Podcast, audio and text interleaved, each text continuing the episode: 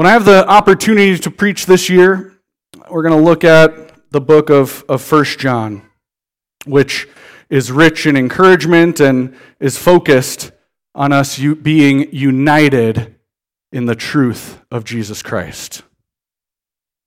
With that, I'll ask you to turn your Bibles then to 1 John. We'll look at chapter 1, verses 1 through 4. For those who are maybe not as familiar with your Bibles, the easiest way to get to 1 John is going to be starting at the back. Uh, you'll go Revelation, a page of Jude, 3rd, 2nd, and then 1 John. It says, That which was from the beginning, which we have heard, which we have seen with our eyes, which we have looked upon and have touched with our hands concerning the word of life. The life was made manifest, and we have seen it, and testify to it, and proclaim to you the eternal life, which was, which was with the Father and was made manifest to us. That which we have seen and heard, we proclaim also to you, so that you too may have fellowship with us. And indeed, our fellowship is with the Father and with his Son, Jesus Christ. And we are writing these things so that our joy may be complete. I'm in no way a history buff, and there's probably many more in this room, Brian Miller included, that understand and know American history much better than I. But maybe because it's I've been listening more and more to the Hamilton soundtrack, or maybe it's because I've been a little intrigued and asking myself why the chasm and divide of the American political landscape seems to be widening and deepening by the day. But I found myself asking what unites our country.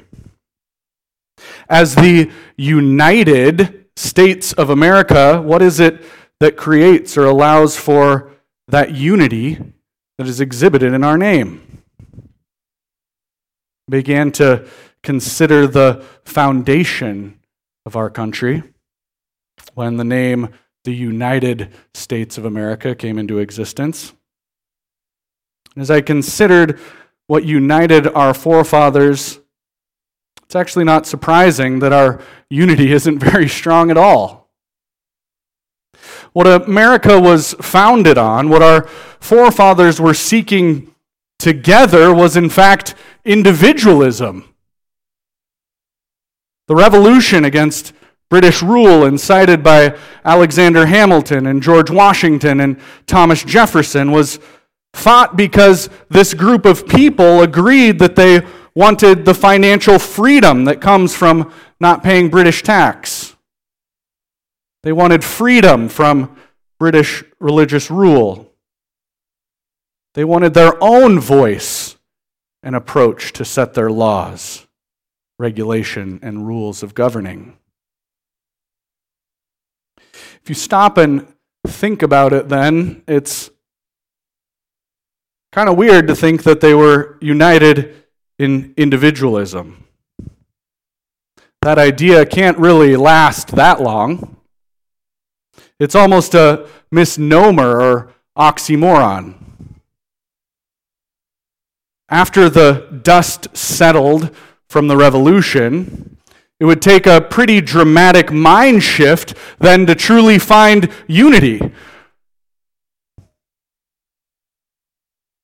It's no doubt then that it was difficult to find unity again that purpose for unity, right? Us together seeking our individualism was, was gone. And while there were attempts with our Constitution and the Bill of Rights and the many laws and the setup of our court systems, the history of our country has mostly been a two party system at odds with any and every subject that has come up. The unity that existed in the revolution has disappeared.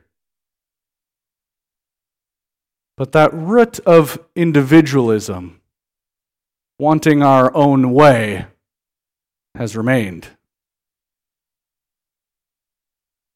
I think it's natural for us then to consider, as citizens of the United States of America, what unites us. Do we foolishly think we're united by individualism?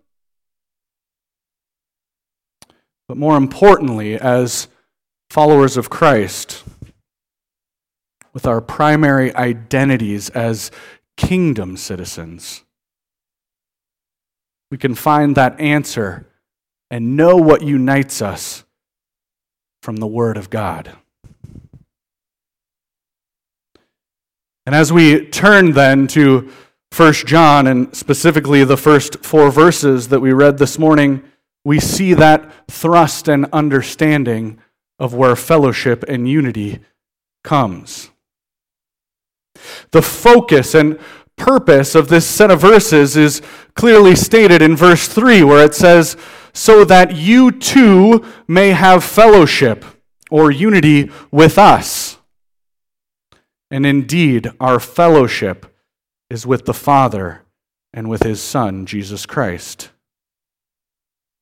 That there is fellowship, there is unity amongst us as kingdom citizens is in the truth of who Jesus is and what he has done for us.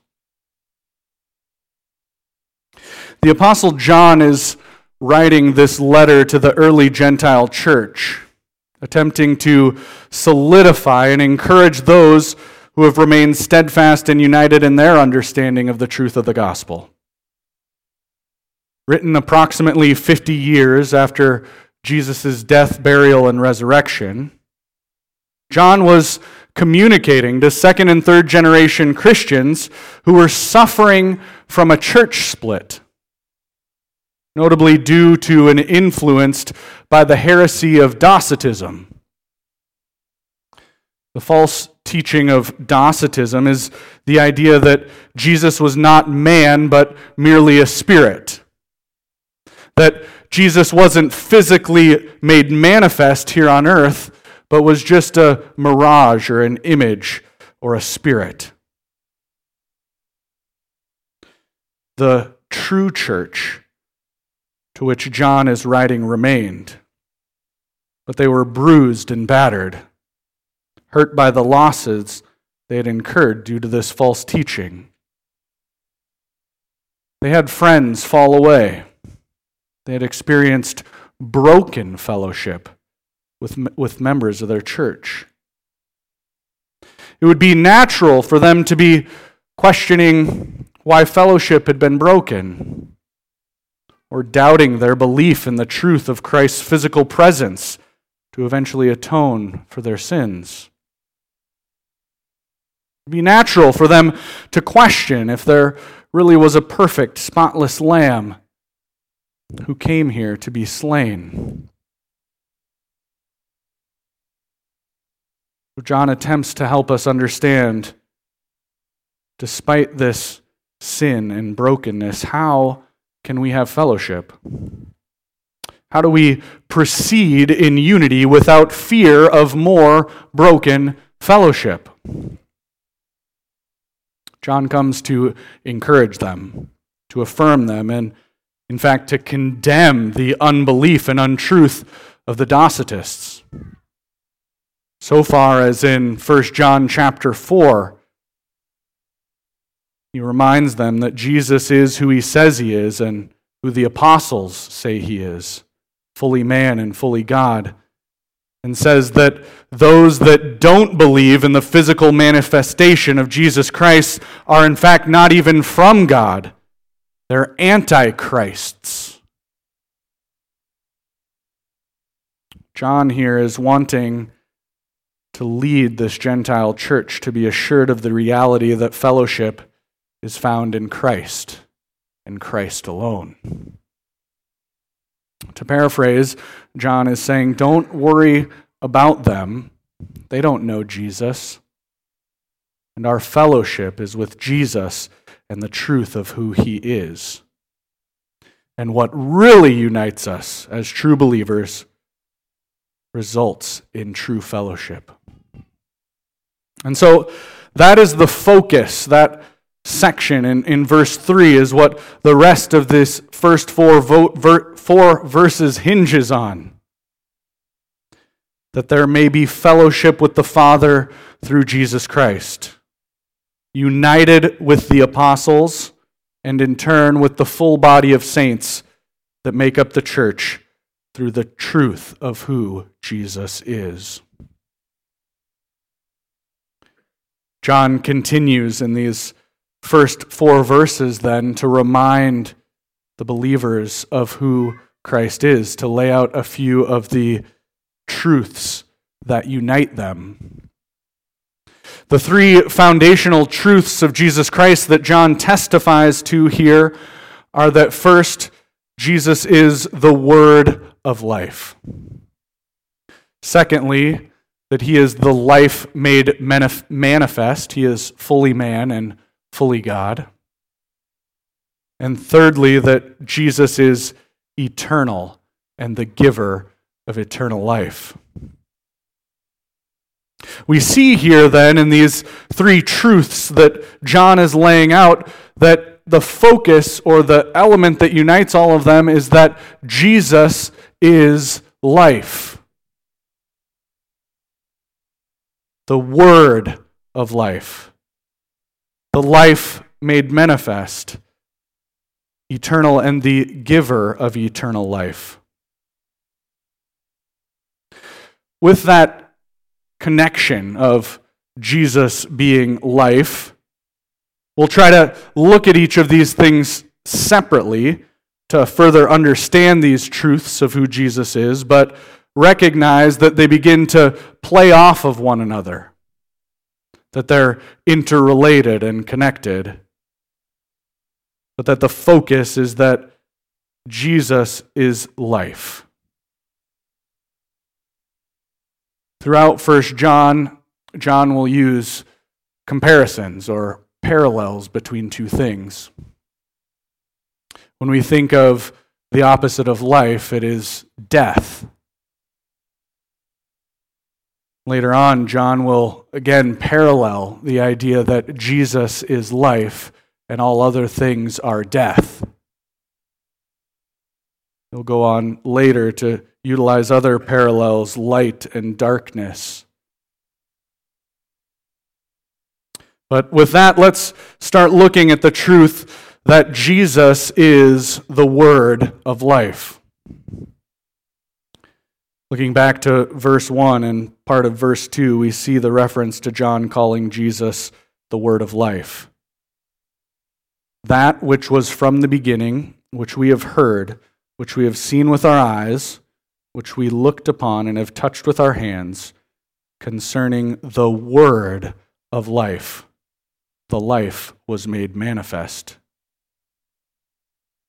to see what it means for Jesus to be the word of life, we can look back at the beginning of the Gospel of John, which similarly explains or provides Jesus as the Word.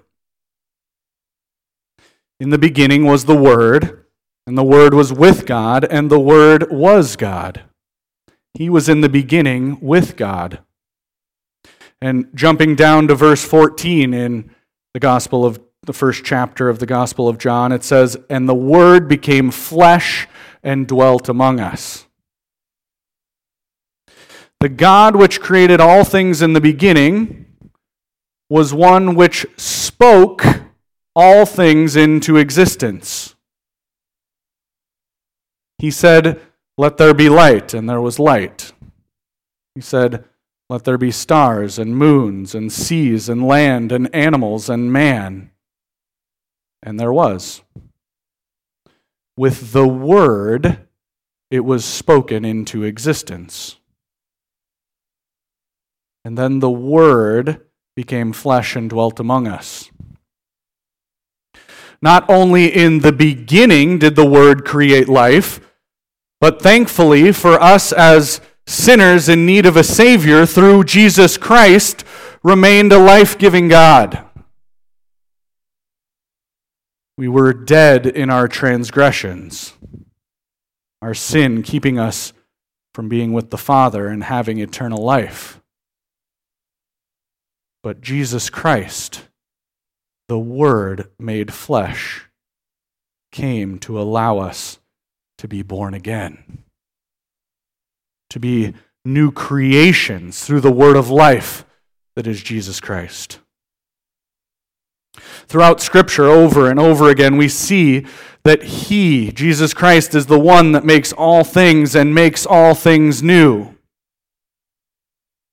With the woman at the well in John chapter 4, Jesus tells the woman that what he gives is not water that allows for her to thirst again, but water that becomes a spring welling up to eternal life. In John chapter 14, verse 6, Jesus himself says, I am the way and the truth and the life. Jesus, with all power and authority to be the giver of life, was the Word which created all things from the beginning and which made us all new creations again. And we see testimony from the apostles throughout Scripture as well, from the Apostle Paul in Romans chapter 5, verse 18. Therefore, as one trespass led to con- condemnation for all men, right, the sin of Adam, so one act of righteousness led to justification and life for all men. Testified by Jesus himself, testified by the apostles, and in fellowship and in unity, testified by the body of believers that is the church. Jesus Christ is the giver of life for all who believe in the truth of who he is. True fellowship is seen and known in the truth that Jesus Christ is the giver of life. The second foundational truth revealed in these first four verses is that the life was made manifest. In this truth, the Apostle John is directly opposing the false teaching of the Docetists. He attacks this untruth in two ways, appealing to two concepts which we as humans can know and trust and understand. First, he appeals to the truth of who Jesus was with his personal testimony of his senses. And secondly, through the group consensus and authority of the apostles. When we're young, one of the first things we begin to we begin to understand and one of the first things that we begin to trust are our senses by sight, by sound, by smell, by touch, by taste, we perceive the world around us. In short order, our senses begin to color our reality. Our truth checker, per se, comes from our senses. The expression, if it looks like a duck, sounds like a duck, feels like a duck. I don't know if that's how the expression goes, actually. Uh, you know what it is. I don't know. It's rooted in the trust of our senses, right? If you can see it, if you can touch it, if you can hear it, then it must be true, right? It must be what it is. And so John uses that then to appeal to these Gentile believers the assurance of Jesus' humanity that he was the Word made flesh by the use of his senses. From verse 1, we have heard, we have seen with our eyes, we looked upon and have touched. The Apostle John is saying those which have broken fellowship with you cannot be correct because we have heard and we have seen and we have touched Jesus Christ as man. Due to our senses, your understanding, believers, is the truth of who Jesus is. Secondly, John then appeals to our understanding of group, sense, group consensus to bring authority. Looking back at that same set of verses, it says, We have heard. We have seen with our eyes. We have touched. John doesn't just explain what he alone has experienced with Jesus, but is appealing to what all the apostles of Jesus who walked alongside him experienced. Chances are, if you're looking for a new coffee pot, and you head to Amazon to find out which coffee pot is best, you're going to start looking at reviews. Right? You're going to start seeing what other people have said about the coffee pot that you're interested in purchasing. More often than not, the product with 3,000 five star reviews is going to be seen as more favorable than the coffee pot with no reviews or only a couple reviews. That idea is appealing to our authority of group consensus, right? That we believe that if more people say that it's true, it must be true.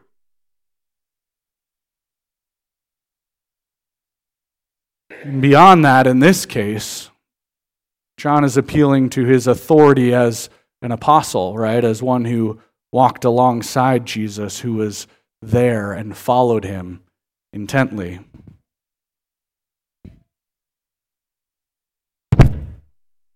John is communicating that these experiences, this fellowship with God through Jesus that was and is experienced by the apostles, can also be experienced by all believers through believing in the truth of Jesus Christ.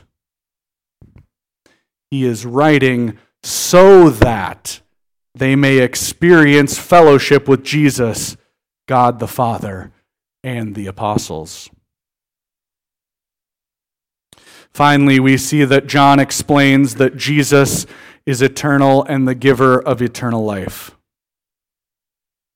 In the second half of verse 2 and into verse 3, it says, John, and proclaim to you the eternal life which was with the Father and was made manifest to us. That which we may have seen and heard, we proclaim also to you. John is communicating again that Jesus is eternal life and is proclaiming that eternal life is available to those who believe in the truth of Jesus Christ. As Caleb touched on in the Gospel of John, the claim of Jesus being eternal is really the ultimate stake to his godliness. As John the Baptist testifies in John chapter 1, verses 29 and 30. Behold, the Lamb of God who takes away the sin of the world. After me comes a man who ranks before me because he was before me. The truth that Jesus Christ is God is eternal, and the giver of eternal life is the foundational truth of Christ followers the understanding that the Word became flesh, that Jesus was with, the God, was with God the Father in the beginning, separates Jesus Christ from all others who came before and all others that come after. And that which he has in eternal life, he freely gives to those who have fellowship with God through Jesus Christ from Jesus himself in John chapter 10, verses 27 through 30 My sheep hear my voice, and I know them, and they follow me. I give them eternal life, and they will never perish. We are joined in fellowship on the firm foundation of the truth of Jesus Christ and the proclamation of the gospel that he who was from the beginning who came to earth as fully man and fully God, died the death we deserve, so that we could have eternal life. Folks, that is why we have fellowship. That is why we are united. We, the church, are united in the blessed assurance of eternal life through Christ Jesus.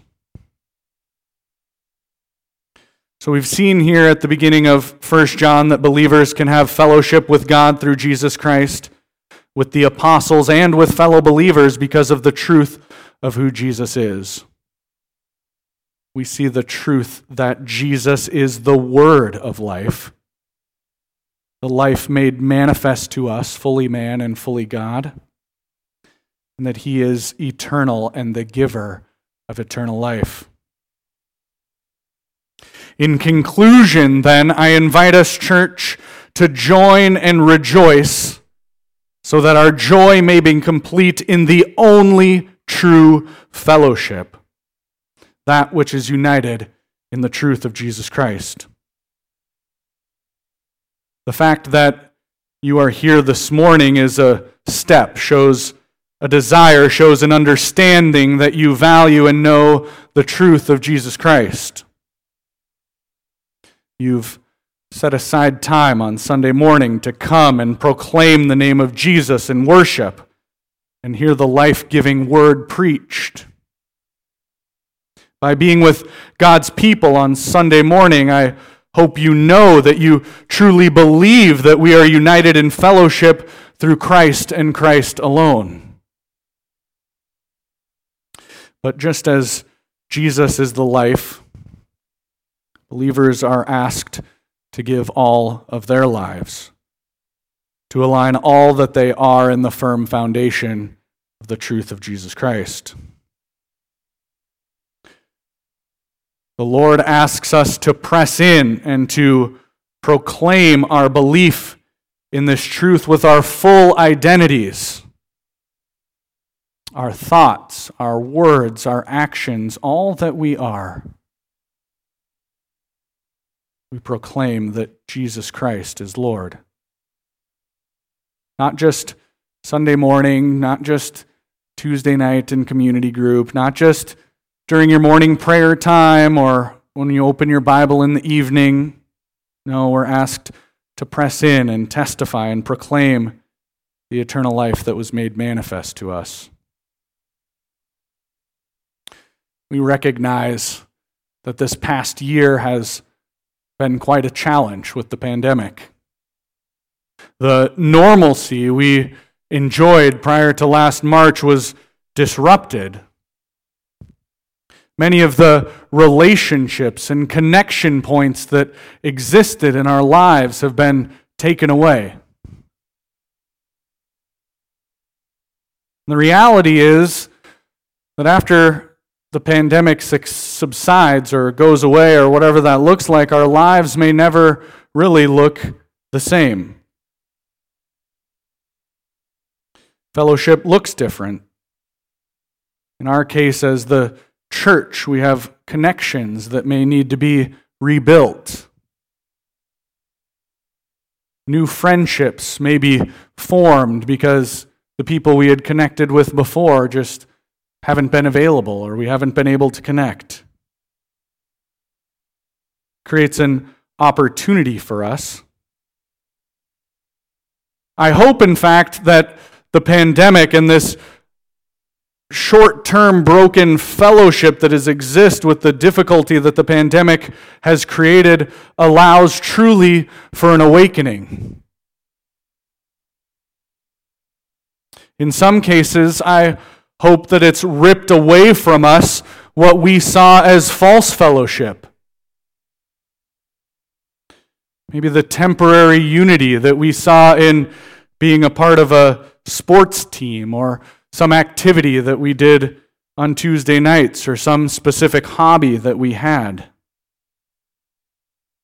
Maybe we've found over the past year that those things that we thought were bringing us temporary satisfaction and fellowship, those things that busied our schedules and our minds and our hands, don't ultimately satisfy.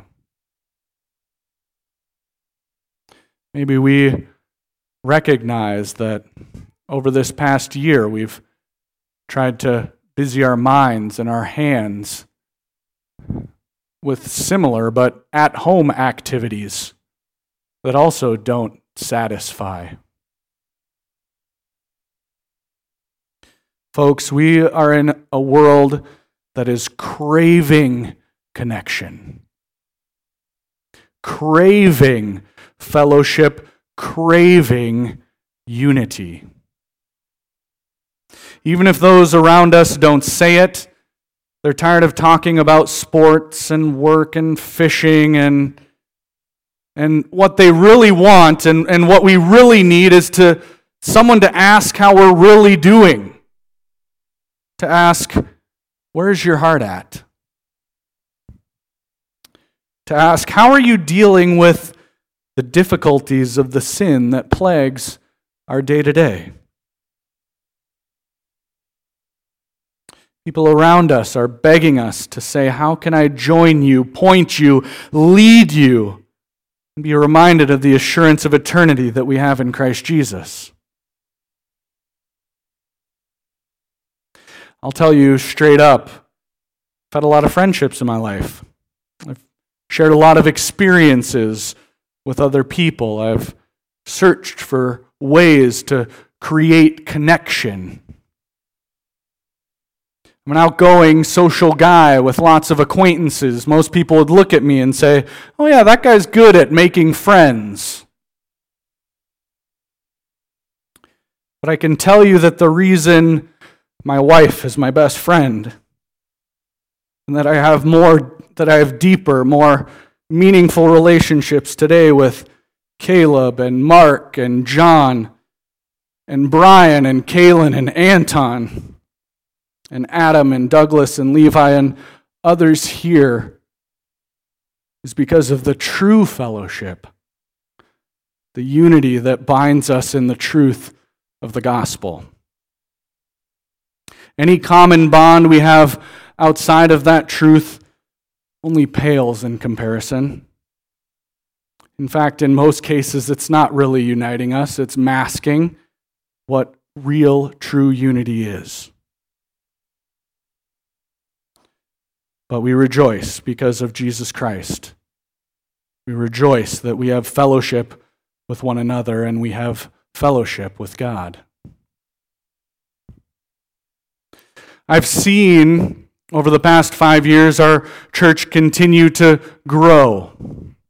I've seen a group of people who are disciples making disciples.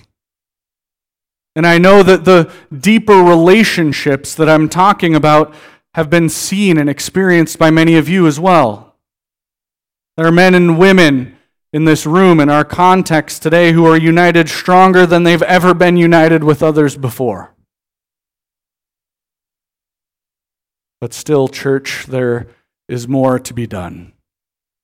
There is more fellowship in the body. There are more connections to be made, rooted in the foundation of the truth of the gospel. Sunday mornings are brimming with new faces, new brothers and sisters in Christ with whom we can connect and share in this life giving fellowship. Maybe there's relationships that we have which have found themselves trending towards how's the weather in Vikings football, when in reality we should be asking, how's your marriage? Have you been spending time in the Word.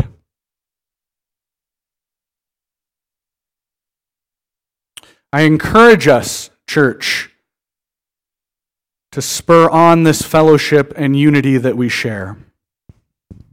Invite someone to community group or be open to spending time in community group if you're not connected. Extend yourself to join the group of men that, that come together on Tuesday morning at 7 a.m. at Babs to pray. Or clear your schedule so that you can join women's Bible study on Monday night. Or find someone to your left or to your right that you can spend time opening the Word of God together and praying. I'm telling you, church, if Sunday morning is the only time you're seeing and connecting with the brothers and sisters sitting next to you, you're missing out. You're not experiencing the fellowship that John proclaims here in 1 John. So that you too may have fellowship with us.